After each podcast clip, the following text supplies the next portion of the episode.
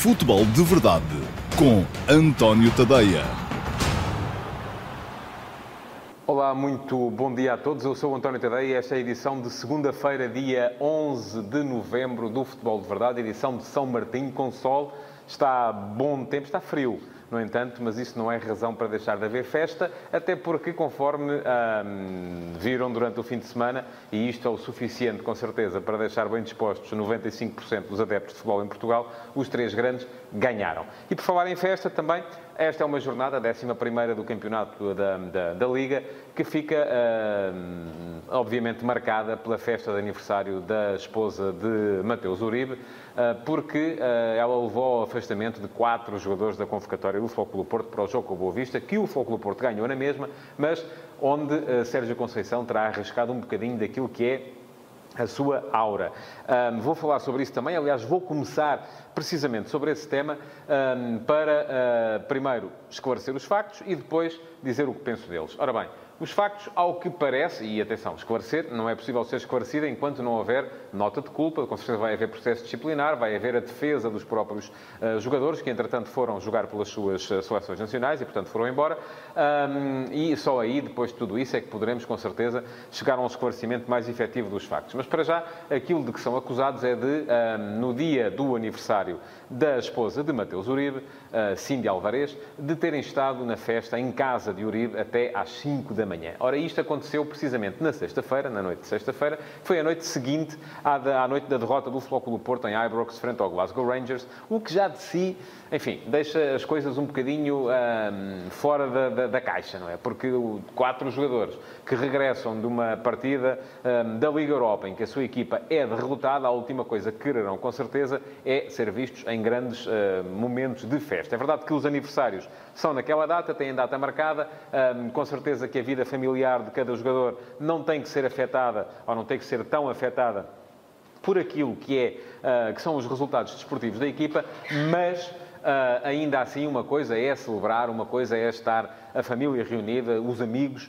e outra coisa é, uh, a festa já estaria naturalmente preparada, mas fazer uma festa em que os jogadores estão até tão altas horas da madrugada. E isto um, tem dois problemas logo à partida. O primeiro tem a ver com o mundo em que vivemos hoje em dia e tem a ver com aquilo que são as redes sociais e o facto da própria Cindy Alvarez ser uma socialite, uma figura muito conhecida, eh, que inclusive tem perfil de Instagram certificado e tudo, portanto, eh, é uma pessoa que tem uh, muitos, muitos, muitos seguidores e vive também, com certeza, um bocadinho disso, mas o primeiro problema tem a ver com isso, o facto de ela ter andado a publicar vídeos um, da festa e, dessa forma, também ter entregue aí alguma ingenuidade, por um lado, uh, mas ter entregue os jogadores e, por outro lado, também alguma uh, noção de que uh, eles estariam, ou alguma ideia de que eles estariam uh, incólumes a qualquer uh, tipo de sanção. E depois tem uma outra questão que tem a ver com a questão, é a questão do rendimento dos jogadores. Porque eu sei que eles são super atletas, são jovens, uh, julgam-se os mais fortes do mundo porque os, têm corpos que respondem a este tipo de situações de forma como já não respondem corpos de outras pessoas. Uh, mas ainda assim eles também são sujeitos a um nível de, de stress competitivo muito, muito elevado e por mais fortes que eles se sintam, a diferença entre uma boa noite de descanso e uma má noite de descanso far-se-á sempre sentir e far-se-á sempre sentir onde mais importa, que é no relevado, que é no chegar uma fração de segundo atrasada a um duelo, uma bola dividida, que é uh, o não ser capaz de manter o mesmo rendimento durante uh, mais tempo, durante a partida que aí vem. Portanto, eles próprios, um, que muitas vezes se queixam de que têm muitos jogos, que há jogos de 3 em 3 dias, deveriam ser os primeiros a pensar que o tempo de recuperação é uh, uma das principais uh, uh, facetas do treino, aquilo que muitos treinadores chamam o treino invisível, que é quando o jogador está a recuperar, a descansar. Ora bem, Sérgio Conceição, perante aquilo que aconteceu, fez a única coisa que podia ter feito, que foi castigar os jogadores. Há aqui o debate se eles deveriam ter sido castigados uh, com apenas uma multa, uma multa pesada, porque ao afastá-los da convocatória, uh, o treinador está também a penalizar o clube, que fica sem o contributo de uh, jogadores importantes, mas aqui a questão também é outra. É que uh, se eles não descansaram, provavelmente não estariam em tão boas condições para jogar como estavam aqueles que acabaram por ir a jogo. Portanto, a medida que foi assumida pelo treinador do Futebol do Porto, uh, e veremos se vai haver multa ou não, foi, para já, em primeira instância, a noção de que quem não descansa, quem não treina em condições, não joga. E isso é aquilo que faz sentido no futebol altamente profissionalizado de hoje. Podemos aqui lançar um outro debate, Uh, que tem a ver até uh, com uh, a regularidade, até se não será uma intromissão na liberdade individual de cada um, um empregador estar a impor regulamentos disciplinares como aqueles que existem nos clubes aos seus funcionários. Isto é, por que razão é que os jogadores de futebol profissional, um, o empregador tem alguma coisa a ver com aquilo que eles fazem fora do seu tempo de trabalho. Os jogadores têm o seu tempo de trabalho, um, nesse tempo de trabalho não está naturalmente o período entre a meia-noite e as 5 da manhã, eles aí, se querem estar em casa a dormir, estão em casa a dormir. Se querem estar a, a, jogar Playstation, estão a jogar Playstation. Se querem estar a ver filmes, estão a ver filmes. Se querem ir uh, à discoteca, vão à discoteca. Isso não é bem assim, do meu ponto de vista, pelo menos. Porque uh, é verdade que a liberdade individual pertence a cada um, a liberdade de escolha pertence a cada um e cada um de nós tem a liberdade para decidir como é que conduz a sua vida, mas a opção por serem jogadores de futebol profissional é deles. Eles podem perfeitamente uh, achar que gostam muito de futebol, gostam de jogar futebol, mas vão jogar com os amigos uh, e não estão para se sujeitar àquilo que são as regras do profissionalismo altamente bem pago. E aí ninguém terá rigorosamente nada a ver, muito menos o treinador, com aquilo que eles fazem uh, no período entre a meia-noite e as 5 da manhã. A questão é que não foi essa a escolha que foi feita pelos quatro jogadores em causa, Mateus Uribe, Marchesín, uh, Sarabia e Luís Dias, e por isso mesmo acabaram por ser punidos, e do meu ponto de vista, bem punidos pelo treinador do Clube do Porto. Agora, há uma outra questão que tem a ver depois com aquilo que foi o jogo do Porto no uh, estádio do Bessa, frente ao Boa Vista. O Porto ganhou, um, ou deu para ver uh, a resposta positiva dos jogadores como Lume, como Fábio Silva. Um, deu para perceber que uh, a equipa respondeu à altura àquilo que era a situação mas também que Sérgio Conceição terá arriscado ali um bocadinho daquilo que são os seus tempos mais próximos à frente da equipa do Foco do Porto. Porque se o jogo corresse mal, muita gente com certeza viria agora a terreiro dizer que o treinador não devia ter punido os jogadores, porque eles tinham que ser punidos era pecuniariamente e tinham que estar depois a jogar, ah, porque era aí que fazia todo o sentido que estivessem, porque senão o clube, além de lhes pagar salário, além de ser uh, ludibriado por aquilo que eles fizeram, tendo em conta o regulamento disciplinar, ainda estava a abdicar uh, dos serviços deles em campo. Ora bem, é verdade que sim. É verdade que Conceição arriscou, mas ganhou. Arriscou e ganhou, e aqui não há, não há cenários alternativos, não há contrafactuais. Não, não sou capaz de dizer o que é que teria acontecido se o Porto tivesse perdido ou empatado aquele jogo e se tivesse sentido a mais a falta dos jogadores que não estiveram em campo. Ora, portanto, essa é uma questão que à partida está posta de parte. Agora, acho que há uma outra questão uh, que o próprio Sérgio Conceição deve uh, ponderar uh, nos tempos mais próximos, que é, e eu ainda hoje, no último passo desta manhã, uh, no que está disponível em antoniotadeia.com, uh, ah, escrevi sobre isso, que é o que é que ele deve fazer com este sucesso. Porque para ele foi um sucesso. Ele afastou os jogadores prevaricadores, ganhou na mesma o jogo, terá ganho mais o grupo e mesmo aqueles que prevaricaram terão ficado a perceber que da próxima não podem comportar-se desta forma. Ora, como foi um sucesso, Sérgio Conceição deve aproveitar para construir em cima dele. Eu acho que se deve construir sempre em cima dos sucessos.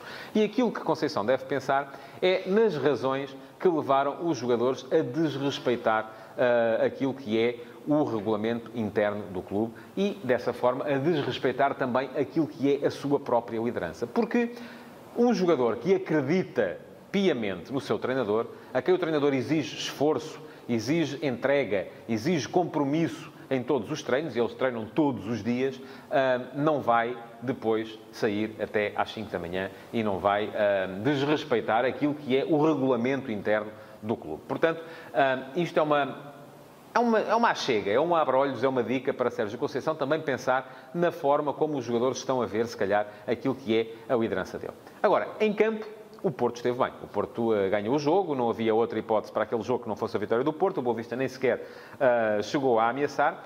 É verdade que o Porto marcou cedo, uh, um grande golo, um grande remate da Alex Teles. Aí está, um que esteve fora durante duas ou três jornadas, alegadamente por uma questão de cansaço e de gestão de forma, porque há mais jogadores no plantel para jogar. mas, depois disso, a equipa também respondeu sempre bem e não, foi, e não permitiu que o Boa Vista uh, sequer se aproximasse uh, da baliza portista e uh, em condições de poder vir a fazer golos. Portanto, boa vitória do Porto, a justificar plenamente a manutenção da distância para o Benfica e o alargar da vantagem para o Futebol Clube Famalicão, que é terceiro ainda, mas está um bocadinho mais longe agora dos dois da frente. Já está a seis pontos do Benfica e a quatro do Futebol Clube Porto.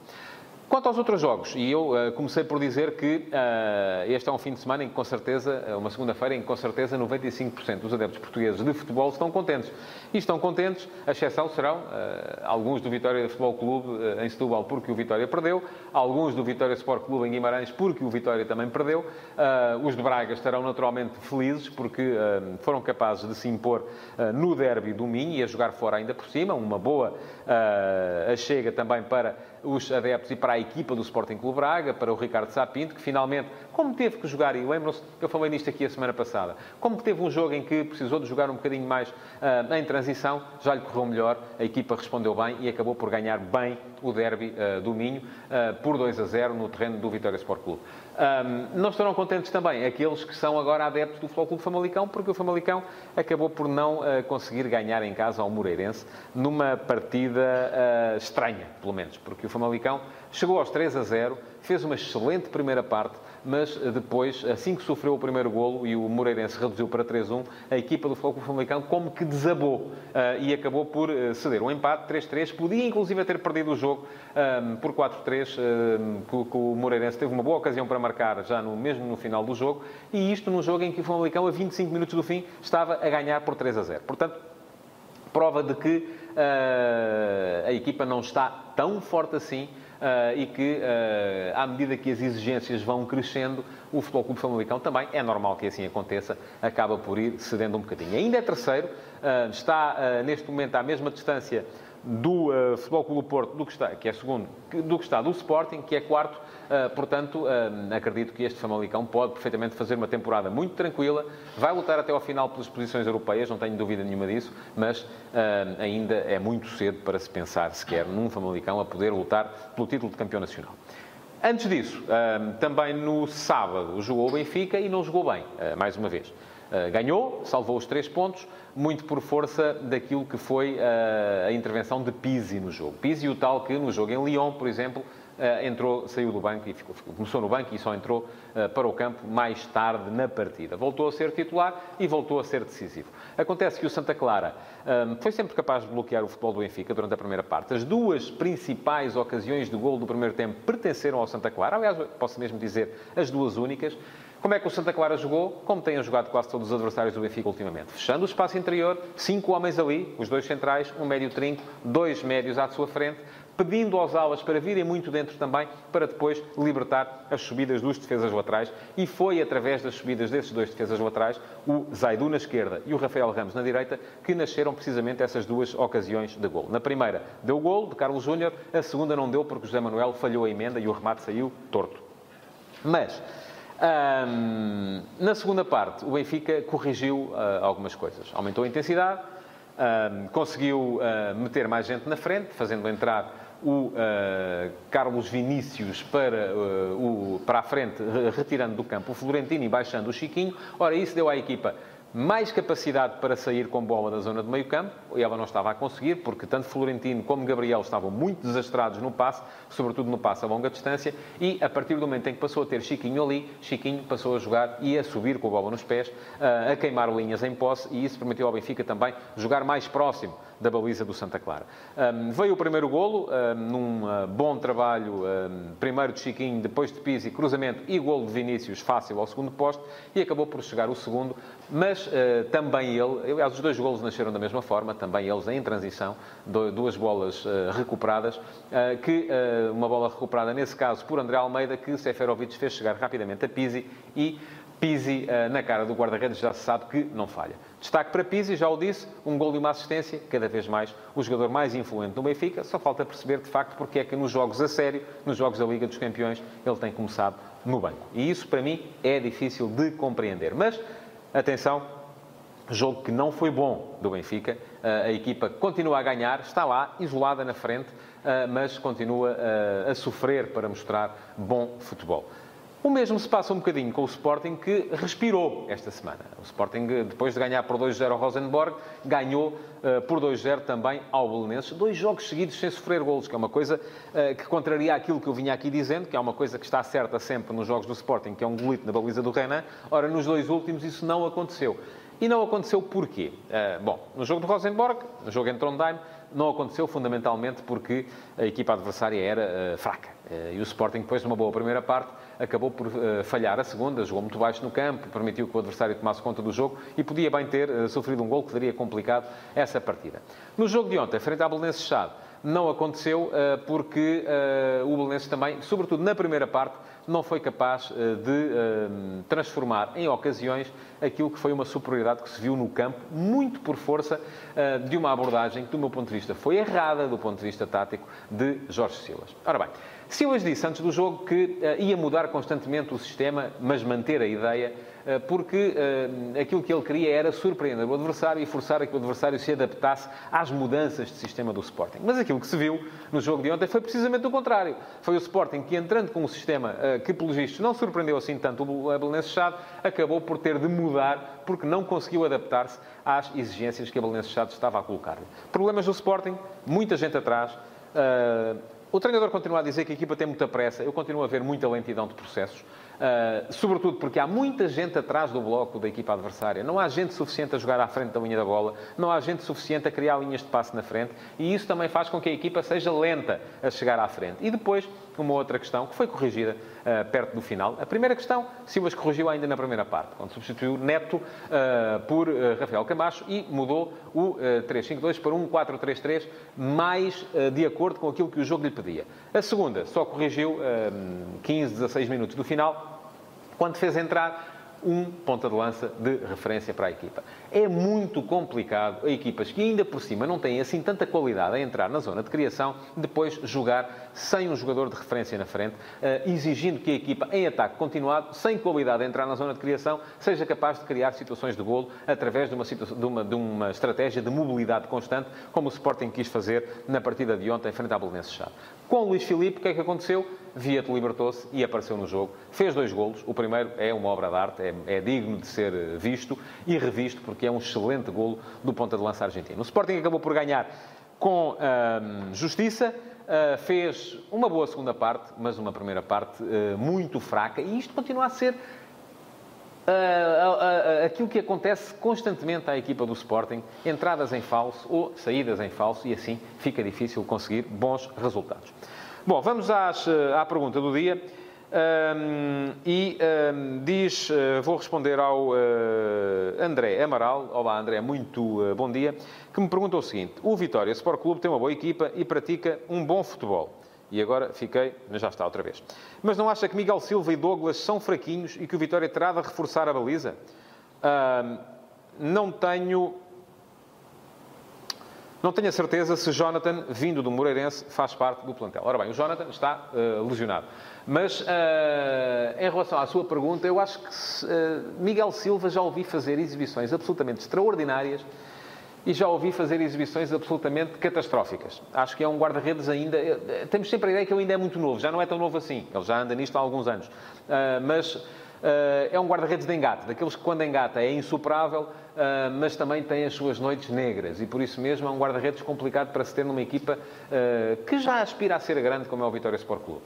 Quanto a Douglas, enfim, eu acho que ele nunca terá sido absolutamente extraordinário.